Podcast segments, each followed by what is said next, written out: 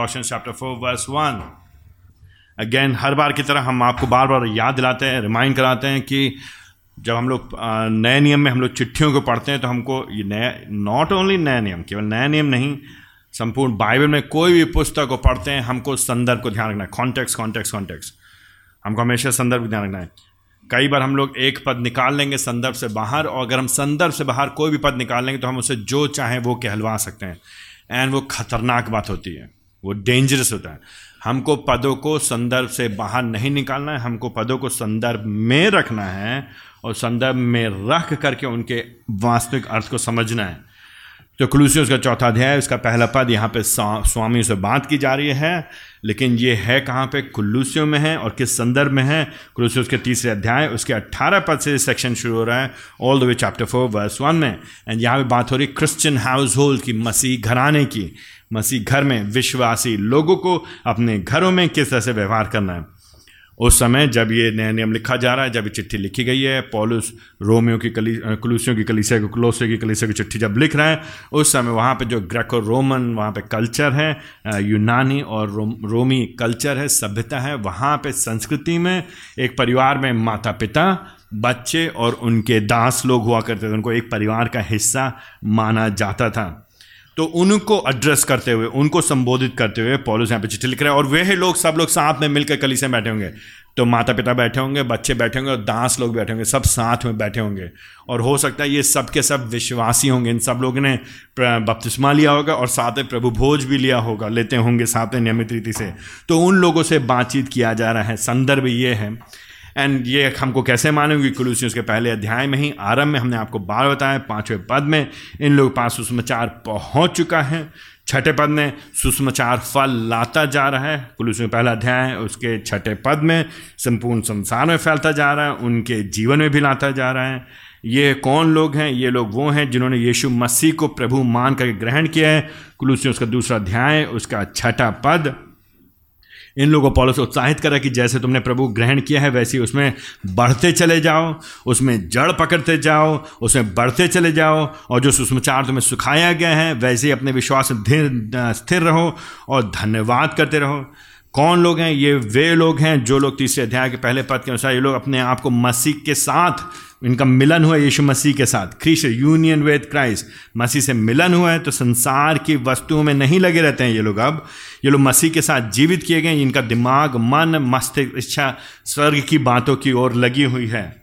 ये वे लोग हैं जो बारह पद में ये परमेश्वर के चुने हुए जन हैं, और ये लोग पवित्र और प्रिय जन हैं प्रभु के लोग।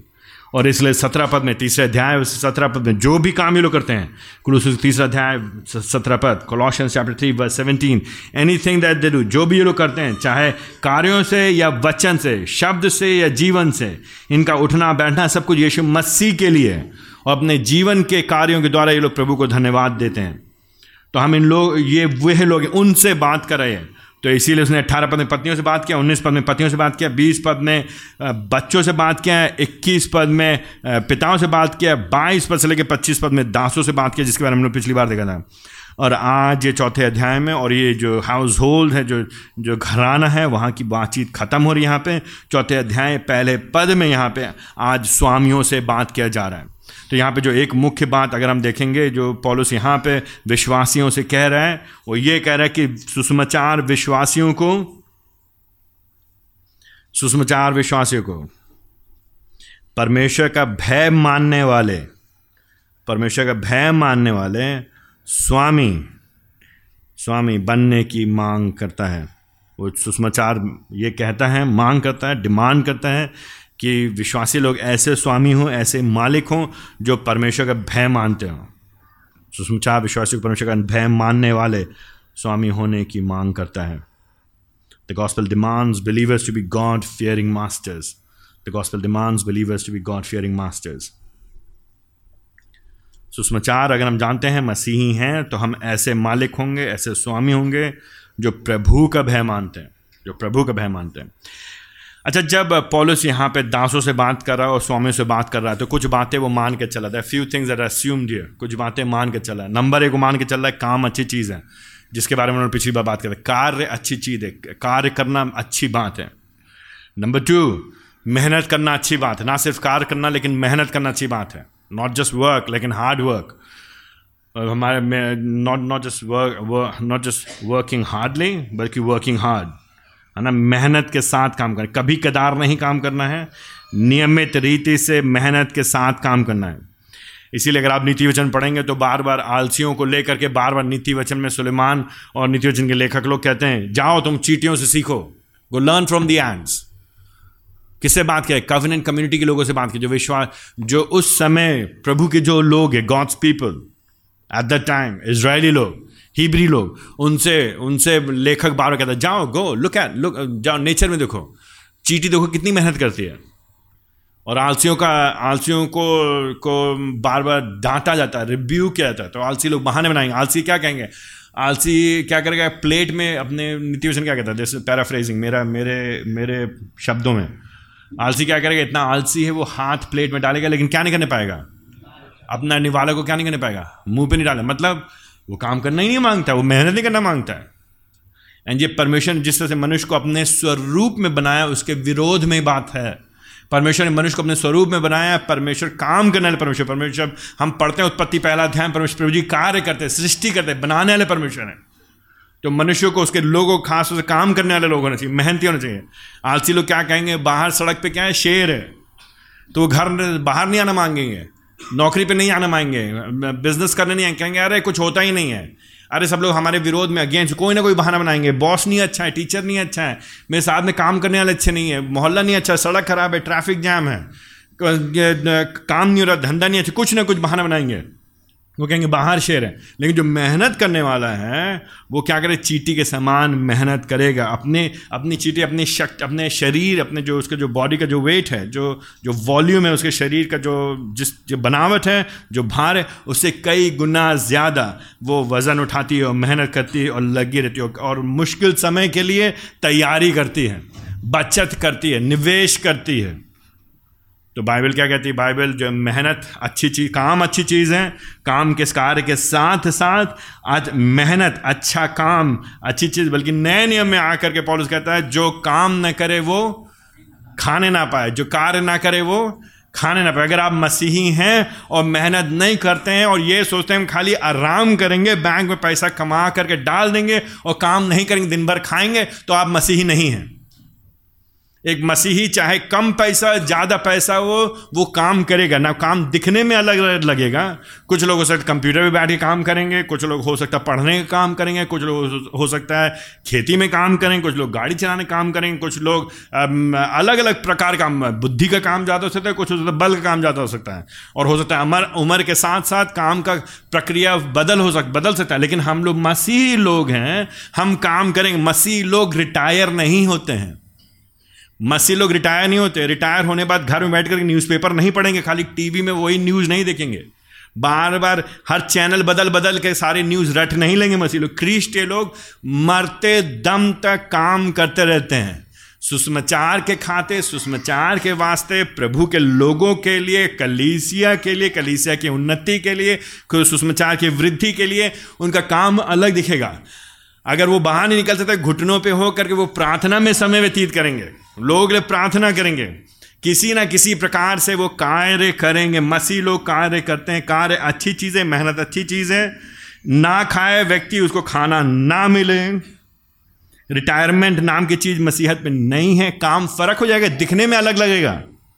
ये बात दूसरी उम्र के साथ दिखने में अलग है। अब ये मत कहिएगा, हम रिटायरमेंट नहीं लगते, हम रिटायरमेंट के विरोध की बात नहीं कर रहे हैं। हम ये कह रहे हैं, कई बार मसीह लोग इंतज़ार करते हैं कि हम रिटायर कब होंगे। और रिटायर होने का मतलब क्या है? वो कुछ काम नहीं करना मांगते। हैं बस खाली न्यूज़पेपर पढ़ेंगे दिन भर खाली टीवी देखेंगे। और अगले जीवन साठ साल से लेकर के अस्सी, पचासी साल तक वो अपना जीवन जो है व्यर्थ गंवाते हैं। और मसीह होने के नाते हम अपना जीवन व्यर्थ नहीं गंवा सकते हैं। हम अपना जीवन का उपयोग करेंगे सेवा के लिए सुषमाचार के लिए, दूसरों में निवेश करने के लिए, प्रभु के निकट आने के लिए, प्रभु की महिमा करने के लिए। भले ही इसका मतलब ये हुआ कि हम बिस्तर में पड़े हुए केवल हम प्रार्थना ही कर रहे हैं, लेकिन हम कुछ ना कुछ करेंगे अवश्य। लेकिन काम करने का मतलब ये नहीं है, जो कि मैं पिछली बार बोलना चाहा था, समय की वजह से नहीं कर रहा है कि काम करने का अर्थ ये नहीं है कि हम लोग काम के दीवाने हो जाएँगे। हम लोग हम लोग काम के के प्रति हम लोग उसमें इतना वर्कहॉलिज्म हम वर्कहॉलिक नहीं हो जाएँगे। हम इतना ज़्यादा काम के आदि नहीं हो जाएँगे कि 24 घंटे कार्य कार्य कार्य करेंगे। 24 घंटे सातों दिन हम कार्य के लिए नहीं जी रहे हैं हम लोग। हम लोग जी रहे प्रभु की महिमा करने के लिए।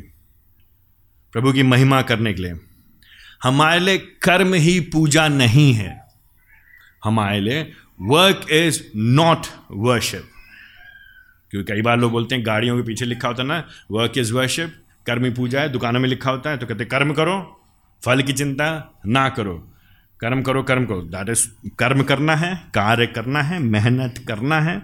लेकिन मेहनत बराबर आराधना नहीं है। कार्य बराबर आराधना ही नहीं है।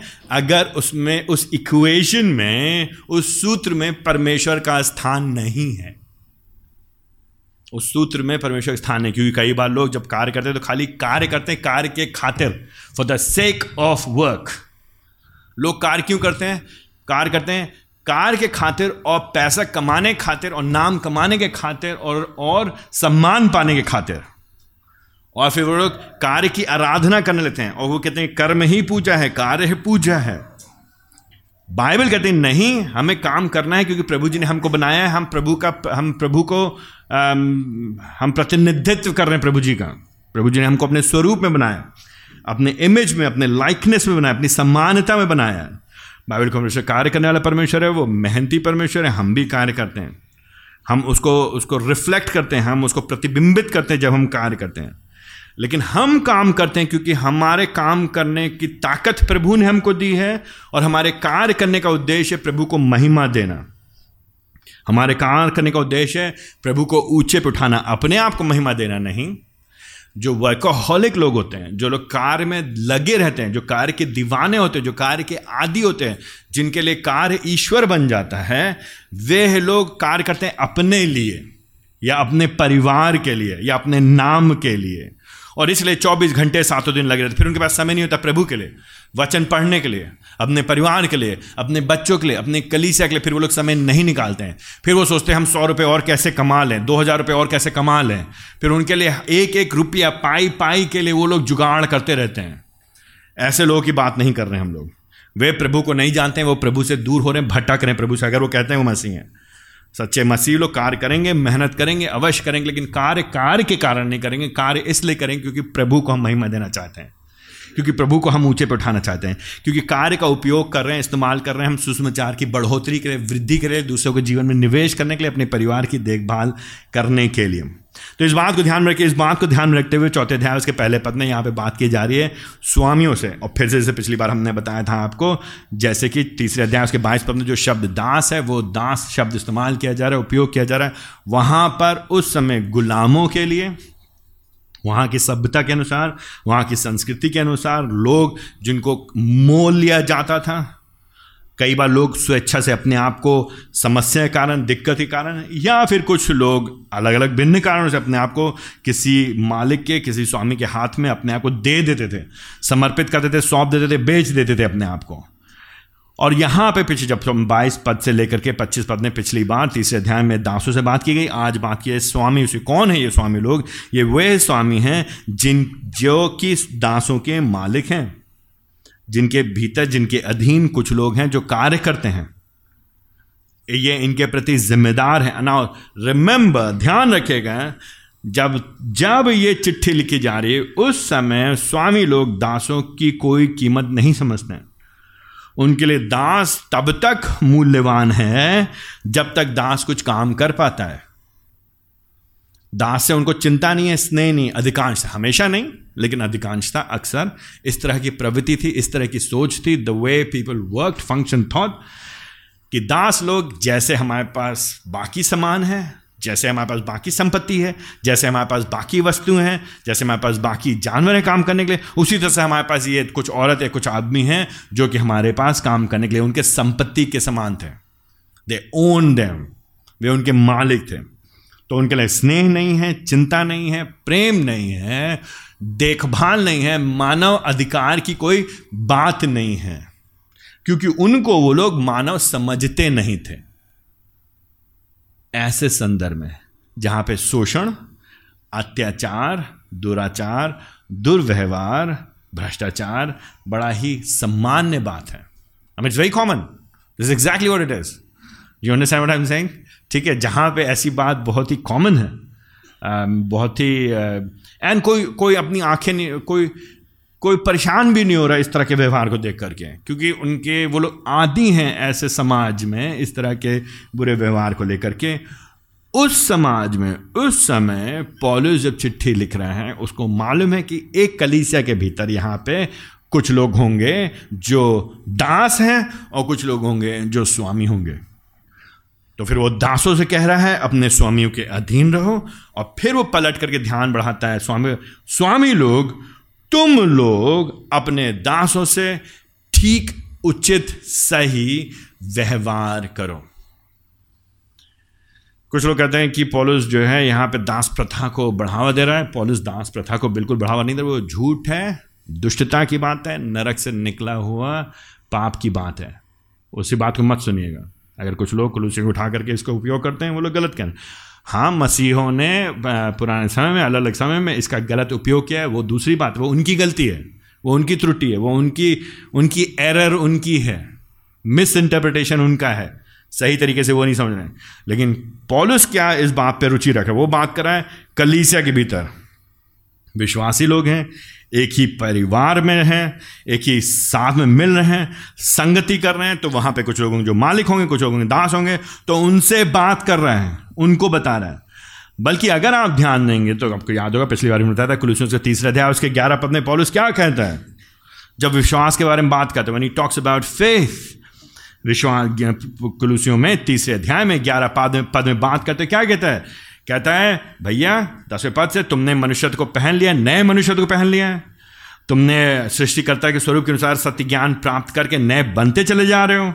वर्स टेन में वर्स इलेवन में अब इसमें यूनानी और यहूदी कोई नहीं रहा। खतना और खतना रहित कोई नहीं, बरबर और स्कूती कोई नहीं रहा। पराधीन और स्वाधीन मतलब स्वामी और गुलाम, दास कोई नहीं रहा। किस, इसमें कोई भेद नहीं, क्योंकि मसीह सब कुछ और मसीह सब में है।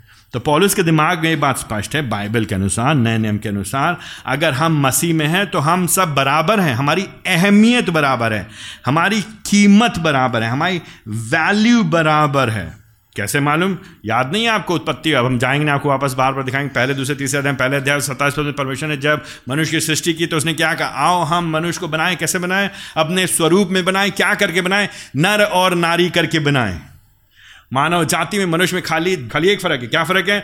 नर और नारी दैट्स इट गोरा, काला, ऊँचा, नीचा बड़ी जाति का, छोटी जात का, हिंदुस्तानी, विदेशी, परदेशी, स्वधीन, पराधीन, स्कूती, यूनानी, बर्बर, इसका कोई फ़र्क नहीं है। प्रभु जी के लिए सब लोग एक है, क्योंकि प्रभु जी ने एक ही लोग बनाए हैं, मनुष्य एक ही बनाया, और मनुष्य में खाली जेंडर लिंग का फ़र्क क्या जो लिंग का जो भेद है, वो क्या है? स्त्रीलिंग और पुल्लिंग, स्त्रियाँ और पुरुष उनको अलग अलग काम करने के लिए, अलग अलग ज़िम्मेदारी, एक ही अहमियत, एक ही वैल्यू यही चीज़ कलीसिया में भी लागू होती है। हम सब बराबर हैं।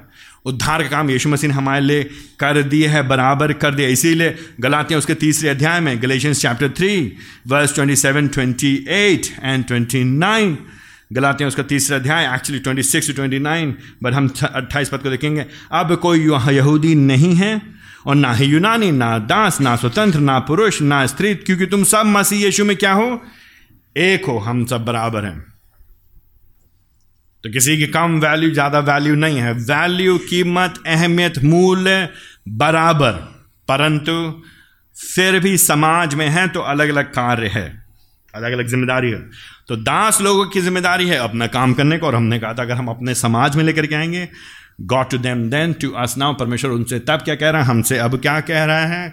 बिटवीन टू वर्ल्ड्स दो दुनिया के बीच में, नए नियम की दुनिया और हमारी दुनिया के बीच में, अगर हम उस संदेश को यहाँ लेकर के आएँगे तो वहाँ पे जब दासों से बात किया जाए तो आज हमारे से किससे बात किया जाए? बात किया जाए, आज के जो लोग काम करते, जो लोग जॉब करते, जो लोग बिज़नेस करते, अगर हम किसी के प्रति उत्तरदायी हैं। चौथे अध्याय, पहले पद, हे स्वामियों उस समय स्वामी लोग, वे लोग थे जिनके पास गुलाम लोग हुआ करते थे, लेकिन आज कौन होगा? वे सब लोग, जो लोग मालिक हैं, बॉस हैं, या अपने अंडर किसी एम्प्लॉय एम्प्लॉई को रखते हैं। अगर जो लोग एम्प्लॉयर्स हैं, जो लोग मालिक लोग हैं, जो लोग रोज़गार देते हैं, जिनके अधीन कोई रोज़गार करता है, कोई कोई जो है दिन प्रतिदिन का भाड़े पे कोई काम करता है तो उनसे बात की जाए, चौथे अध्याय में, पहले पद में। उनसे बात जाए हे स्वामियों तो पॉलिस के दिमाग में यह बात स्पष्ट है कि दास लोग की अलग ज़िम्मेदारी, स्वामी लोग की अलग ज़िम्मेदारी। यद्यपि उद्धार के मामले में सब बराबर हैं। क्लूस का तीसरा अध्याय verse eleven chapter three verse eleven उद्धार के मामले में हम सब लोग बराबर हैं। In the in the matters of salvation उद्धार के मामले में हम सब बराबर हैं। नया जन्म हम सबको मिला है। लेकिन ज़िम्मेदारी, काम कार्य समाज में हमारे हमको जो करना है, उसमें हम लोग अलग तो जो दास लोग हैं, उनको अपना दास करना है, काम करना है। जो बच्चे लोग हैं, उनको अपना काम करना है। जो पिता लोग हैं, उनको अपना काम करना है। जो पति लोग हैं, उनको अपना काम करना है। पत्नियों को अपना काम करना है। अहमियत सबकी बराबर है, लेकिन काम फ़र्क है। इसी तरह से चौथे अध्याय में स्वामी लोग को अपना काम करना है। पाँचों उंगलियों की कीमत बराबर है, अहमियत बराबर है, लेकिन पाँचों उंगलियाँ बराबर नहीं हैं। अगर आप बात समझ रहे नहीं समझ रहे यही बात कलीसिया में मसीही घराने में भी लागू होती है। तो इसलिए जब स्वामियों से बात की जा रही है यहाँ पे, पॉलिस कह रहा है, स्वामी लोग, तुम क्या करो? स्वामी हो हे स्वामियों, अपने दासों का सारा काम तुम करो। पॉलिस ये नहीं कह रहा पॉलिस नहीं कह रहा पॉलिस नहीं कह रहा ऐसा बाय दो मसीह में अब हम सब लोग बराबर हैं। अब एक काम करो क्योंकि जब दास लोग हैं देखो वो तुम्हारे भाई हैं प्रभु तुम्हारे भाई हैं तो भाई का मतलब क्या हुआ? हम सब भाई भाई। तो तुम क्या करो? ये सब भूल जाओ। सब ये सब भेद हायार की जो है जो जो, जो क्रमानुसार जो अलग अलग लोगों की ज़िम्मेदारी उसको हटाओ। सब ये सब ये सब ये सब दिखावटी चीज़ें बाहरी चीज़ें। पॉल डजन से परमेश्वर पवित्र आत्मा पॉलिस द्वारा ये नहीं कहता है। दासों को अपनी ज़िम्मेदारी करना है, स्वामियों को अपनी ज़िम्मेदारी पूरी करनी है। भेद है, फ़र्क है, अहमियत बराबर है, लेकिन कार्य फ़र्क है। परंतु पॉलुस चौथे अध्याय पहले पहले स्वामियों से मांग करता, डिमांड करता, क्या करता है कि उन्हें एक परमेश्वर का भय मानने वाला स्वामी होना चाहिए। परमेश्वर का भय मानने वाला स्वामी कौन होगा? परमेश्वर भय माने स्वामी। कौन है वो ये? वो ये जानेगा कि जो परमेश्वर जिसने मुझे आज मालिक बनाया है, आज बॉस बनाया है, आज स्वामी बनाया है, आज मेरे को कुछ दिया है, संपत्ति दिया है, कुछ धन दिया है, पैसा दिया है औधा दिया है, कोई स्थान दिया है, कोई स्टेटस दिया है, कोई कोई जगह दिया है, जिस प्रभु ने मुझे आज स्वामी बनाया है, वो कल मुझसे वो स्वामित्व ले सकता है। ये अस्थाई है, ये टेम्प्ररी है। ये मैंने अपनी मेहनत से नहीं पाया है, कमाया है। तो हमको बहुत डर लगता है, दुख लगता है, ख़राब लगता है जब मैं मसीहों से अक्सर सुनता हूँ, कभी वो अपना घर लेके जाएँगे, नया घर बनाया उन्होंने, कहें, भाई साहब, पास्टर जी, भैया, देखिए, मैंने अपनी मेहनत से किया है ये। मैंने किया है एंड सो मैनी टाइम्स कितनी बार बोलते हैं, मैंने अपना पेट काढ़े किया है, मैंने ऐसा किया है। एंड द लैंग्वेज जो भाषा है, वो घमन से भरी होती है। उस भाषा में साफ़ दिखाई देता है कि वो अपने स्वयं की शक्ति कैपेबिलिटीज पे, क्षमता पे कितना भरोसा करते हैं। इंस्टेड नम्रता से, और कुछ लोग होते हैं पायस फ्रॉड होते हैं, कुछ लोग होते हैं झूठे होते हैं, धोखा देने बहुत देते हैं, हर नाम में आगे प्रभु जी जोड़ देते हैं, लेकिन एक्चुअली अपने वो करते हैं। प्रभु की दया से देखिए मैंने क्या क्या कर लिया है। प्रभु जी ने मुझे आशीष दिया। अब देखिए मैं कहाँ पे पहुँच गया हूँ। वो भी वो भी एक्चुअली में इफेक्टिवली अपने आप को वो बढ़ाई दे रहे हैं। परंतु जो सच में प्रभु का भय मानने वाला होगा, वो पूरा श्रेय प्रभु को देगा। ये प्रभु जी का ही कार्य है। ये प्रभु जी ने किया। हम तो नहीं सोच सकते थे। हम तो नहीं कर सकते थे। तो एक जो व्यक्ति जो प्रभु का भय मानने वाला जन है, वो हर एक चीज़ में प्रभु को श्रेय देगा। जब दासों की और काम की बात आएगी तो वो समझेगा, प्रभु है सबको बनाने वाला। He will remember that. Genesis chapter 1, 2, 3, specifically chapter 3, verse 21, chapter, chapter 1, verse 27. उत्पत्ति उसका पहला अध्याय उसका सत्ताईसवा पद सत्ताईस अट्ठाईस पद प्रभु जी ने सबको बनाया अपने स्वरूप बनाया तो मैं मालिक हूँ और मेरे नीचे जो नौकर है भले ही वो चौथी फेल है भले ही वो गाँव से आया भले वो अंग्रेज़ी नहीं जानता है भले वो टूटी साइकिल से चलता है लेकिन उसको प्रभु ने किस स्वरूप में बनाया है अपने स्वरूप में बनाया अपने समानता बनाया है। तो भले ही हो सकता है मैं ऊँची जात का होऊँगा और वो हो सकता है नीची जात का होगा। हो सकता है मैं ज़्यादा पढ़ा लिखा होगा वो कम पढ़ा लिखा होगा। सब मेरे पास ज़्यादा पैसे, उसके कम पैसा। इट डज नॉट मैटर किस कैटेगरी में आप सोच रहे हैं, सुन रहे हैं। आप जिस भी श्रेणी में सोचें, क्योंकि हम लोग हिंदुस्तानी लोग हैं, हम लोग, हम जो भारतीय लोग हैं, हमारे समाज में अक्सर हम लोग जातिवाद में बहुत फंसे रहते हैं हम लोग। हम लोग जातिवाद में बहुत फंसे, ऊंच नीच का बहुत भेदभाव करते हैं। पैसे का बहुत भेदभाव करते हैं। औहदे का बहुत भेदभाव करते हैं। तो जो ज़्यादा दिखने में अच्छा लगेगा, जिससे कपड़े ज़्यादा अच्छे होंगे, उसको हम ज़्यादा इज़्ज़त देंगे। बट हमको क्या स्मरण देना अपने आप को?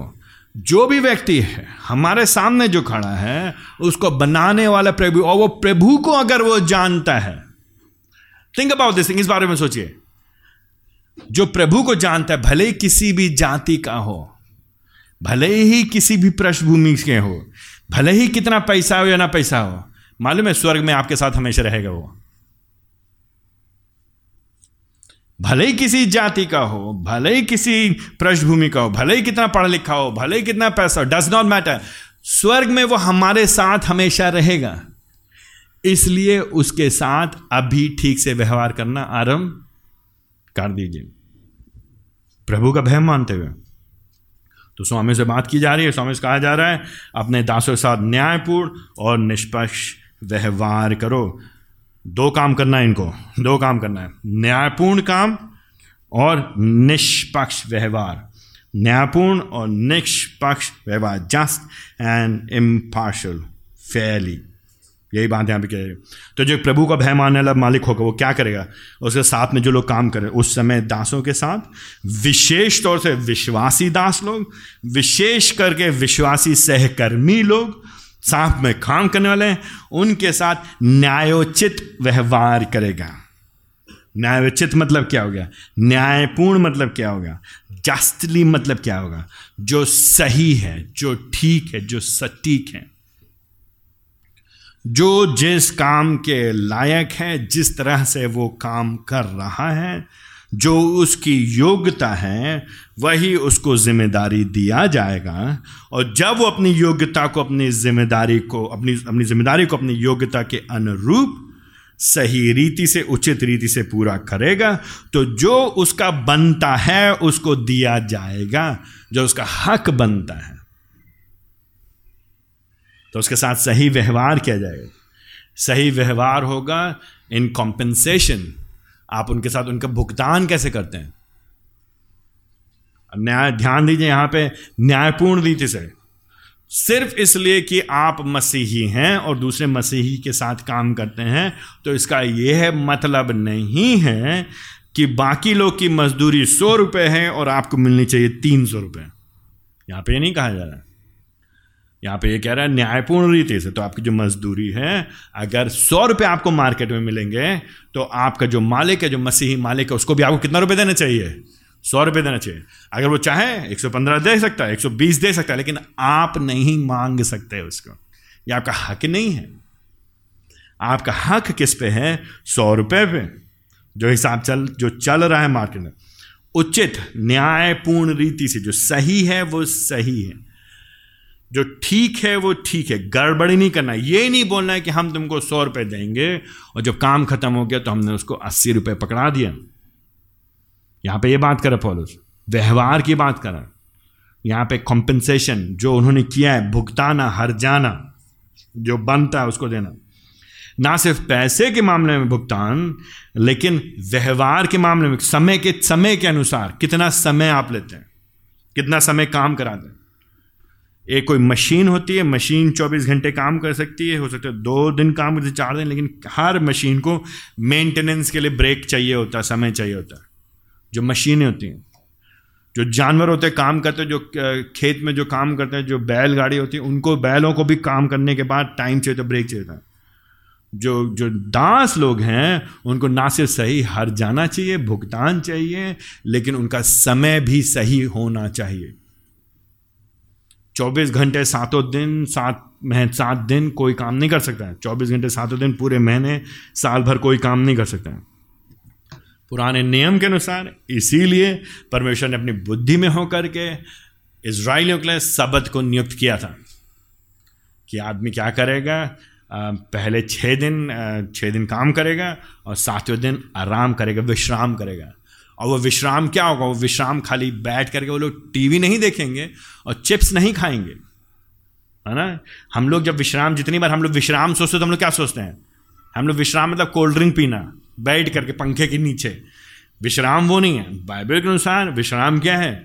काम से विश्राम, जो हम काम पूरे सप्ताह कर रहे हैं, उसको छोड़ दिया और जो जो दिन प्रभु ने हमको दिया, उसमें क्या किया? प्रभु की आराधना किया। साथ में मिलकर तो जो मसीह लोग आराधना करते हैं कई लोग क्रिश्चियन संडे चर्च जाते हैं? बहुत थक जाते हैं भैया। संडे को चर्च जाते हैं हम आराम पाते हैं। ये हमारे लिए विश्राम है। हम हम तरो ताजगा ता, हमें तरोताजगी मिल रही है। हम नए नया बनाया जा रहा है। हम रिजुविनेट हो रहे हैं। रिफ्रेश्ड हो रहे हैं हम लोग। प्रभु जी हमको नया बना रहे हैं, हमारी बुद्धि को नया बना रहे हैं रिकैलिब्रेट कर रहे हैं, हमारी पूरी दिशा को बदल रहे हैं। सप्ताह भर कहाँ लगे रोटी कपड़ा मांगे रोटी कपड़ा मांगे रोटी कपड़ा मांगे उसी में लगे हो कि नहीं लगे? नौकरी नौकरी नौकरी, पैसा पैसा पैसा पैसा, मालिक मालिक मालिक बॉस बॉस बॉस दास वर्कर वर्कर वर्कर कहाँ से पैसा, कहाँ से पैसा, और कहाँ से कहाँ?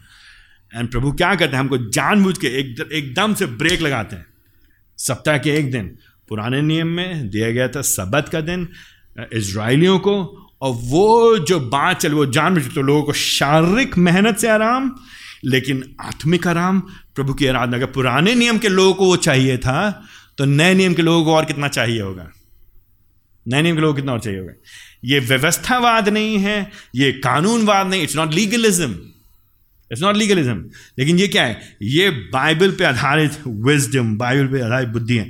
तो जो आपके साथ काम करें, उनको आप सही पैसे देंगे, लेकिन ध्यान रखेंगे कि आवश्यकता से ज़्यादा उनसे काम नहीं कराया जा रहा है। अगर आदमी आठ घंटे काम कर सकता है, नौ घंटे काम कर सकता है, हो सकता है दस घंटे काम कर रहे हैं तो आप उनको छुट्टी अवश्य दे रहे हैं। उनको आराम अवश्य दे रहे हैं, उनको उत्साहित कर रहे हैं कि सप्ताह में एक बार विश्वासियों के साथ जाओ, आराम पाओ, आराधना करो आराम पाओ। तो कई बार विश्वासी लोग भैया, हम बहुत थक गए थे, इसलिए चर्च नहीं आए थे। और हम कहते हैं, आपने अभी समझा ही नहीं है चर्च का मतलब क्या होता है? जब आप बहुत थक गए थे, जब आप बहुत परेशान थे, जब आप बहुत हैरान थे, जब आप बहुत दुखी थे, जब तक आपको एंबुलेंस बैठा करके अस्पताल ले जाने की ज़रूरत नहीं होती है तो आप क्रोसिन खाइए, बहुत मज़ेदार चीज़ होती है, और उसके बाद आप आइए, बैठिए, आराधना करिए, लोग साथ चाय पीजिए, संगत की और जाइए, बाद में सोइए। लेकिन सप्ताह में एक दिन प्रभु की आराधना तो जो पुराने नियम में लोग सबत के दिन मनाते थे सनीचर के दिन नए नियम में आ करके विश्वासी लोग ने क्या करना शुरू कर शुरू कर दिया, उन्होंने सप्ताह के पहले दिन उन्होंने आराम कर दिया, क्यों? क्योंकि यीशु मसीह जी उठे थे। रविवार के दिन यीशु मसीह जी उठे, वो मृत्यु पे उन्होंने जय पाई और सारे आरंभिक विश्वासी लोग जो यहूदी पृष्ठभूमि के थे अधिकांश उन्होंने सनीचर को छोड़ दिया, सबत को वहाँ से हटा करके लोग नए नियम के विश्वासी लोग सप्ताह के पहले दिन उसको प्रभु का दिन करके मानने लगे द लॉर्ड्स डे करके मानने लगे और वो लोग क्या करने लगे? पॉप फटते ही मिलते थे वो लोग, आराधना करने के लिए, स्तुति करने के लिए, संगति करने के लिए। साथ में एक दूसरे के विश्व एक साथ आराधना करने लगे व्यतीत करने के लिए। कलीसिया इतिहास में विश्वासियों ने ऐसा किया अगर आप मसीही मालिक हैं, आपके साथ में कुछ लोग काम करते हैं तो आप अपने साथ के लोगों को हमेशा क्या उत्साहित करेंगे? आप कहेंगे, मेहनत करो, काम करो, लेकिन सप्ताह के अंत में आराम करो। और आराम कैसे करोगे? मुख्यतः प्रभु के लोगों के साथ। संगति, रात हमको मिलती है प्रतिदिन शारीरिक आराम करने के लिए, वैसे भी छः घंटे, सात घंटे, आठ घंटे हम वैसे भी सोते हैं हम लोग। लेकिन हम लोग सप्ताह के अंत में एक दिन प्रभु के साथ में समय व्यतीत करेंगे तो न्याय। तो चौथे पद में, हे स्वामियों, अपने दासों के साथ न्यायपूर्ण व्यवहार करो। पैसे के मामले में, समय के मामले में और फिर काम के मामले में। जिसकी जो क्षमता है, उतना ही काम दो। काम को अनुचित रीति से अत्यधिक कार्य मत दो। अत्यधिक कार्य मत दो। तो आप काम कराने से पहले, कुछ कॉन्ट्रैक्ट कराने से पहले, कुछ ज़िम्मेदारी लेने से पहले पहले करवा लीजिए। काम बात कर लीजिए क्या काम करना है, क्या नहीं करना है। कुछ लोग पढ़ेंगे, सुन रहे होंगे, उसे कहेंगे हाँ भैया, हमसे बहुत ज़्यादा काम करवाते खासतौर सेमिनरी स्टूडेंट के भैया, बहुत ज़्यादा काम करवाया था हमसे। लेकिन आपसे काम करने से पहले क्या कहा गया था? मेहनत करना पड़ेगा, कितना पढ़ना पड़ेगा? दस घंटे प्रतिदिन पढ़ना पड़ेगा। और आपने क्या कहा? था हाँ हाँ हम करेंगे। और जब आप नहीं करते हैं तो फिर आप क्या कर रहे हैं? आप अनुचित रीति से इस पद का दुरुपयोग करना चाहते हैं। लेकिन यहाँ पर जब बात की जा रही है, बात की जा रही है, ऐसे लोगों की बात करें जिनके साथ झूठ बोल करके, बदल करके कॉन्ट्रैक्ट चेंज करके, हिसाब किताब बदल करके, धोखे के साथ जितना ज़रूरत नहीं है, उससे कहीं ज़्यादा अन्यायपूर्ण रीति से काम करने का प्रयास करें। लेकिन पॉलिस विश्वास कह रहा है कि तुम लोग ऐसे नहीं हो सकते। तो तुम अन्याय नहीं कर सकते। ना ही तुम क्या नहीं कर सकते, तुम निश, तुम पक्षपात नहीं कर सकते। तुम्हारे बीच में जो दास हैं, चार दास, पाँच दास, छह दास जो तुम्हारे पास लोग हैं, जो वर्कर्स हैं, उनके बीच में किसी एक जन को तुम ज़्यादा पसंद, कम पसंद, कम प्रिय नहीं समझ सकते, सिर्फ़ इसलिए क्योंकि वो दिखने में कैसा है? वो किस जाति का है? किस पृष्ठभूमि का है? बोलने में कितना तेज है, चापलूसी करता है कि नहीं? भैया भैया भैया, जी भैया yes sir yes sir yes sir करता है। पक्षपात नहीं करोगे सिर्फ़ क्योंकि तुम्हारा कोई फेवरेट है, किसी को तुम पसंद करते हो। कई बार पुरुष लोग होते हैं वो क्या करेंगे? जानबूझ के उनके ऑफ़िस में जो औरतें होंगे, उनकी तरफ़ वो ज़्यादा फेवरेटिज्म दिखाएँगे, ध्यान दिखाएँगे।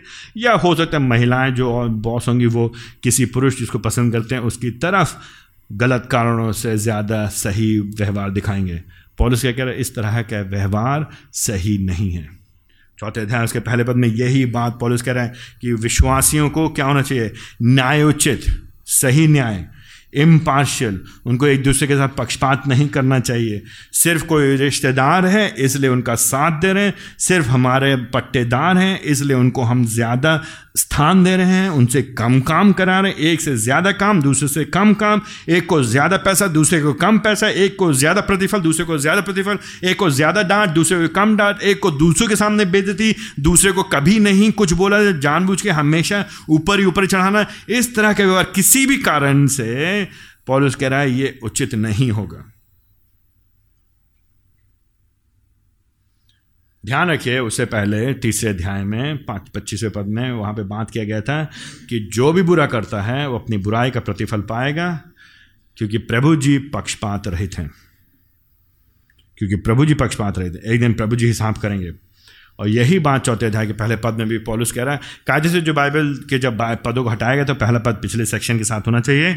यहाँ भी यही बात पॉलिस यहाँ पे पहले पद में कह रहा है कि ध्यान रखो तुमको, क्यों तुमको अन्याय नहीं होना है? क्यों तुमको पक्षपाती नहीं होना है? वाई डू वी केयर हम चिंता क्यों क्या फ़र्क पड़ता मालिक है हम बॉस है हम हम जैसे चाहें वैसे करें, है ना? पॉलिस कह रहे हैं, भाई, ध्यान रखो, तुम्हारा भी कौन है? स्वामी है। और तुम्हारा स्वामी कहाँ है?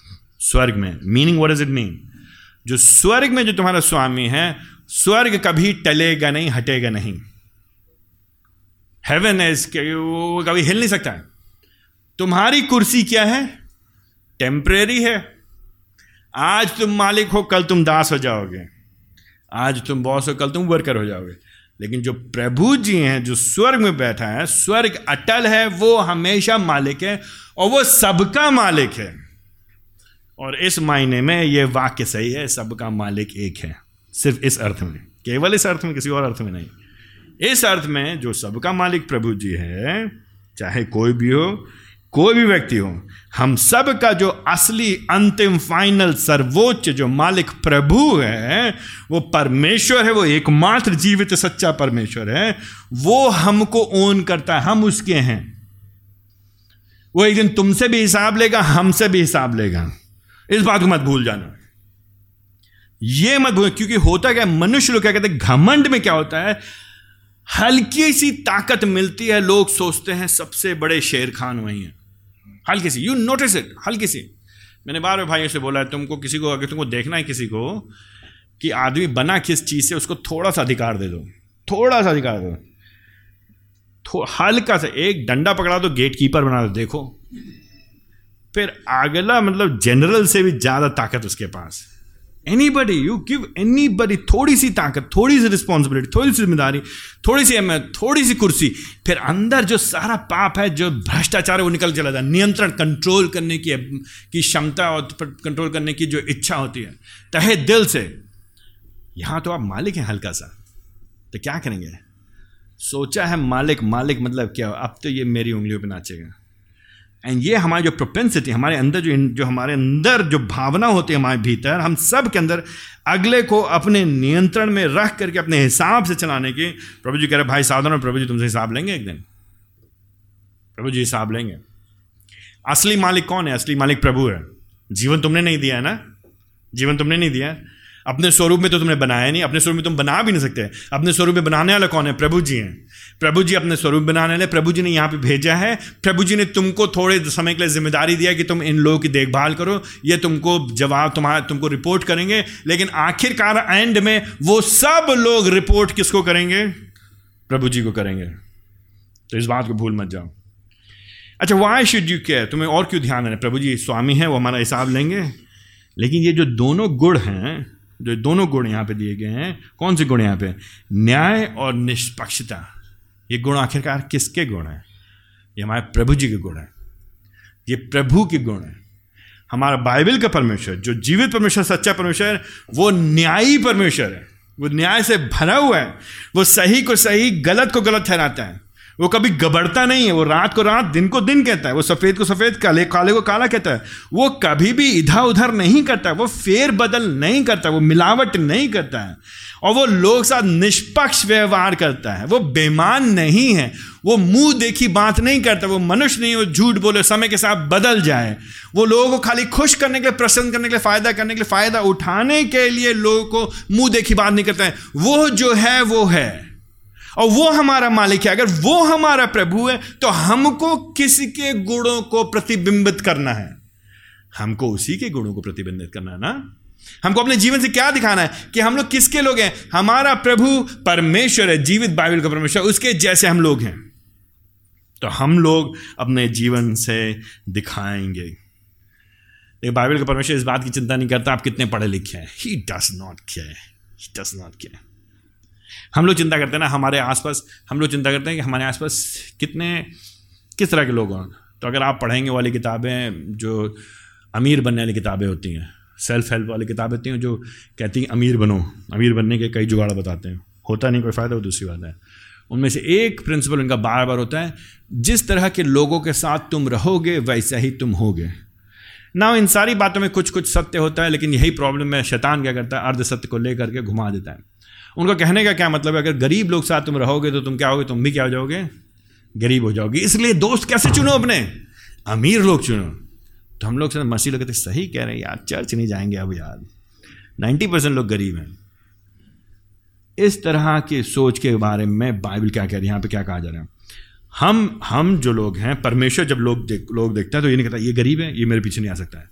ये नीची जात का मेरे पीछे नहीं आ सकता है। ये पढ़ा लिखा कम है, ये मेरे पीछे नहीं ये औरत है, मेरे पीछे नहीं आ सकते हैं। ये कौन है? ये ये हिंदुस्तानी नहीं, ये मेरे पीछे नहीं है। प्रभु जी क्या है? प्रभु जी निष्पक्ष निष्पक्ष। प्रभु जी क्या? आई डेंट थिंक दैट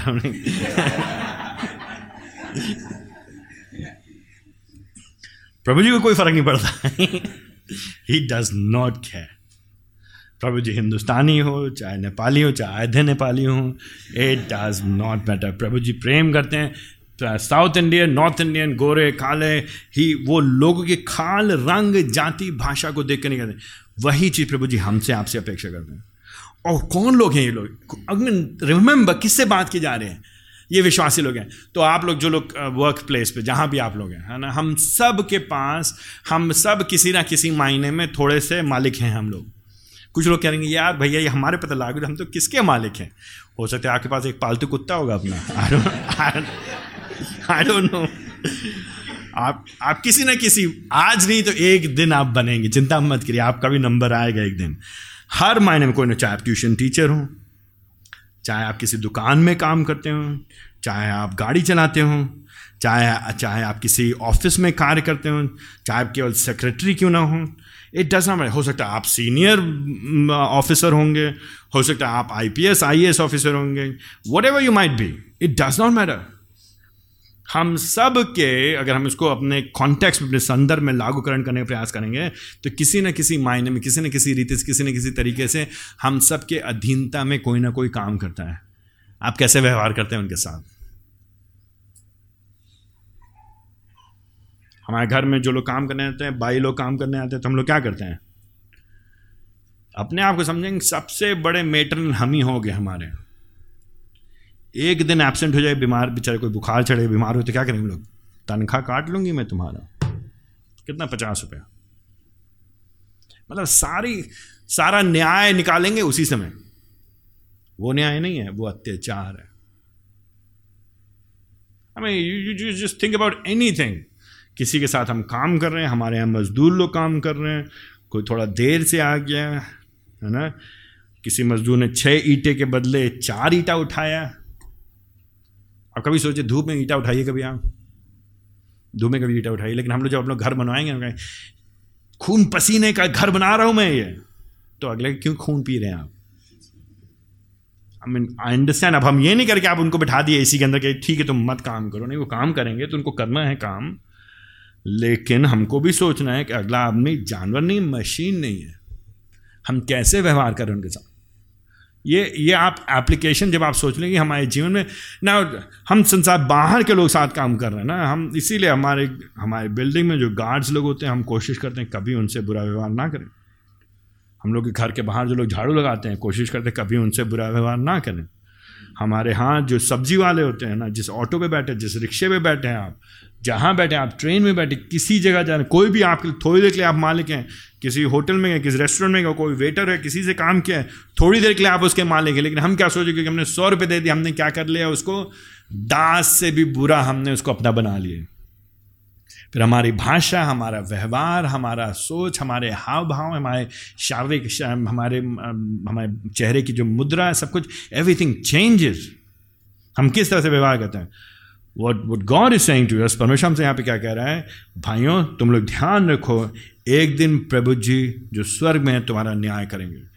अगर तुम्हारा जीवन if your if your life is known by अगर तुमको पहचाना आइडेंटिफाई किया जा रहा है, तुम्हें चिन्हित किया जाता है, ये बड़े ही क्रूर व्यक्ति हैं ये। ये बहुत ही टेढ़े व्यक्ति हैं ये। इनसे पैसा निकलवाना बहुत मुश्किल है। ये काम करवा लेते हैं, लेकिन कभी प्रतिफल नहीं देते हैं। इनका व्यवहार खराब है, ये दुर्व्यवहार करने वाले हैं, ये ये अन्याय करने वाले व्यक्ति हैं, ये पक्षपात करने वाले व्यक्ति हैं। If this is how you and I are known अगर हमको ऐसे पहचाना देता है so beware watch out सावधान रहेगा हम क्या करेंगे? हम आप क्या करेंगे? हम कहेंगे, प्रभु जी, हम पे दया करिए। तो चौथा अध्याय, उसका पहला पद पढ़ के डोंट जस्ट इसको अनदेखा मत करिए कि हमारे लिए नहीं है।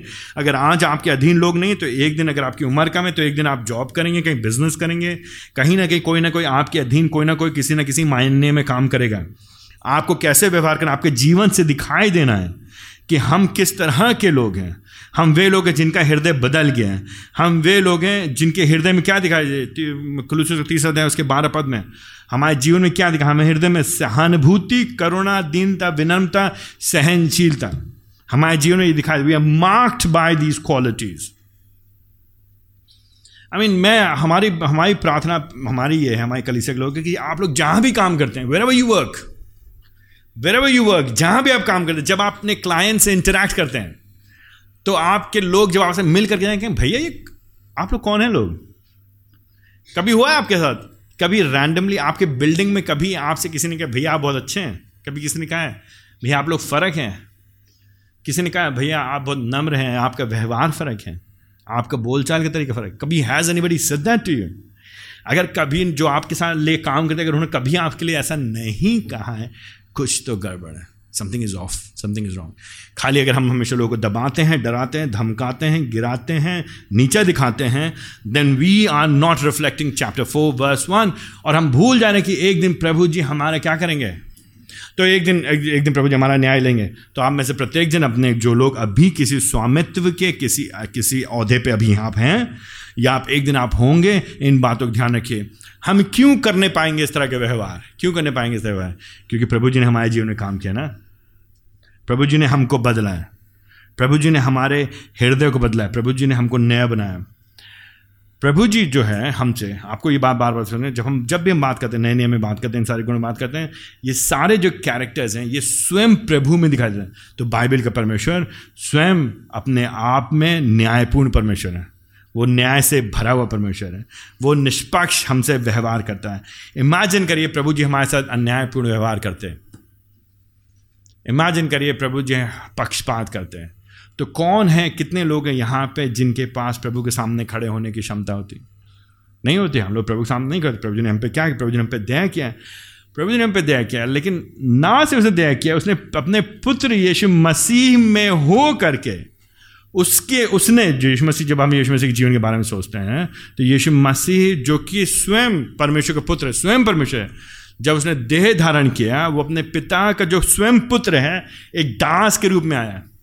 और जो वो दास था, उस दास ने सिद्धता के साथ, प्रभु के साथ संबंध व्यतीत किया इस इस पृथ्वी पर। उसने अपनी सेवा को पूरा किया। हम पिछली बार भी बताया था हम इस बार भी याद दिला रहे हैं, मनुष्य का पुत्र इसलिए आया, किस लिए आया है? क्या करने की सेवा कराने के लिए नहीं, लेकिन सेवा करने के लिए आया वो यीशु मसीह जो सेवा करने के लिए आ गया, उसने फिर उसके जब क्रूज पे जब चढ़ गया, मारे गाड़े, क्यों चढ़ गया यीशु मसीह क्रूज के ऊपर?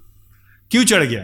क्या उसके साथ सही उचित न्याय हो रहा था एक महीने में? क्या उसने न्याय का सामना किया? क्या हो सर? एक महीने में हमारे और आपके बदले में, आपके, हमको हमको दंड से बचाने के लिए, हम, हमको बचाने के लिए परमेश्वर क्रोध से, यीशु मसीह ने एक तरह से जो सारा, जो दंड हमको न्यायोचित रीति से हमको मिलना चाहिए था, जो हमको प्रभु जी अगर प्रभु जी को एक तरह से क्या करना चाहिए प्रभु जी को पाप हम, दंड हमको देना चाहिए था। प्रभु को दंड आपको देना चाहिए, प्रभु को दंड हमको देना चाहिए। हम विश्वासी जो लोग पिछले 2000 साल से हैं और जो पुराने नियम जो विश्वासी लोग हैं, लेकिन क्या किया प्रभु जी ने यीशु मसीह, जो उसका पुत्र, जो उसका दास है, क्यों किया प्रभु ने वो? इसलिए नहीं कि प्रभु जी अन्यायी है, इसलिए नहीं, न्याय को बनाए रखने के लिए, क्योंकि पाप की मजदूरी तो मृत्यु है। पाप की मजदूरी तो मृत्यु है। लेकिन केवल परमेश्वर ही है जो न्याय को बना रख सकता था। कैसे? न्याय की कीमत, पाप की कीमत चुकाने के लिए द्वारा। इसीलिए परमेश्वर पिता को, पुत्र को भेजना पड़ा इस पृथ्वी पर। इसीलिए जब हम लोग बात करते देह धारण, इसलिए हमारे इतना इंपॉर्टेंट इतना महत्वपूर्ण है। न्याय को सुरक्षित रखा प्रभु ने, अन्याय नहीं किया। हमको मिलना चाहिए था, लेकिन हमको बचाने के लिए, हम पे दया करने के लिए अपने पुत्र को उसने दे दिया ताकि हम और आप बच जाएँ। नब जब इस चौथे अध्याय के पहले पद को जब आप ध्यान से हमारा जो प्रभु है, वो खाली अगर पृथ्वी का स्वामी होता है तो कहता, छोड़ो, जाने दो, रहने दो। पृथ्वी का स्वामी तो क्या कहता, छोड़ो, जाने दो, रहने दो। इसको दंड मिलना ही चाहिए, मिलना चाहिए। लेकिन ये स्वामी ना होकर के हमारा पिता भी है। हमारा बढ़ गए, इसीलिए आज हम लोग सुबह प्रार्थना कहते हैं ना, यीशु मसीह ने हमको क्या सिखाया? हे हमारे पिता, तू जो स्वर्ग में है। अगर प्रभु केवल हमारा स्वामी होता तो हमारे आपकी तो स्टोरी यहीं खत्म हो जाती। है वो केवल हमारा स्वामी नहीं है, वो हमारा पिता है। और किसकी वजह से पिता है? यीशु मसीह की वजह से पिता है। है हमारा पिता, तू जो स्वर्ग में है, उसने हमारे लिए क्या किया है? अपने पुत्र को भेजा है। किस लिए भेजा है? ताकि हमको बचाया जा सके, ताकि हमारे ऊपर वो दया दिखा सके, ताकि अपने न्याय को वो बनाए रखे पाप की मजदूरी तो मृत्यु है। हमको मिलना चाहिए था वो मृत्यु, लेकिन हमारे बदले में उसने स्वयं एक तरह से अपने ऊपर ले लिया। तो प्रभु जी ने अत्याचार नहीं किया। अत्याचार होता अगर कोई तीसरा व्यक्ति होता है जो जो नॉन कोई ऐसी पार्टी होती जो इनोसेंट पार्टी होती। लेकिन स्वयं पिता ने अपने पुत्र के ऊपर, जो कि पुत्र स्वयं परमेश्वर है, दंड को लेने के द्वारा क्या कि अपने न्याय को बनाए रखा। किसी अनजान तीसरे इनोसेंट किसी किसी मासूम जन पे दंड नहीं दिया। लेकिन हमारे आपके पापों का दंड चुकाने के लिए स्वयं उसने चुका दिया। ऐसा है हमारा स्वामी। ऐसा है हमारा मालिक। जो हमारा स्वामी है, हमारा पिता है, अपने पुत्र के द्वारा हमारे पापों का प्रावधान कराता है, क्षमा का प्रावधान कराता है। वो न्याय है, निष्पक्ष है। उसने न्याय को बनाए के रखा, उसने उसने जो है अपने व्यवहार को, अपने गुणों को प्रदर्शित किया तो हम और आप क्यों नहीं? क्यों नहीं? कृतज्ञता में होकर के। अपने जीवन में इन गुणों को और अधिक दिखाएँगे। क्योंकि उसने दिखाया है अपने जीवन में, उसने दिखाया यीशु मसीह के जीवन में। अब हम भी अपने जीवन में दिखाएँगे, विशेष तौर से कलीसिया के संदर्भ में। विशेष तौर से अन्य मसीह के साथ में। आइए हम लोग प्रार्थना करें।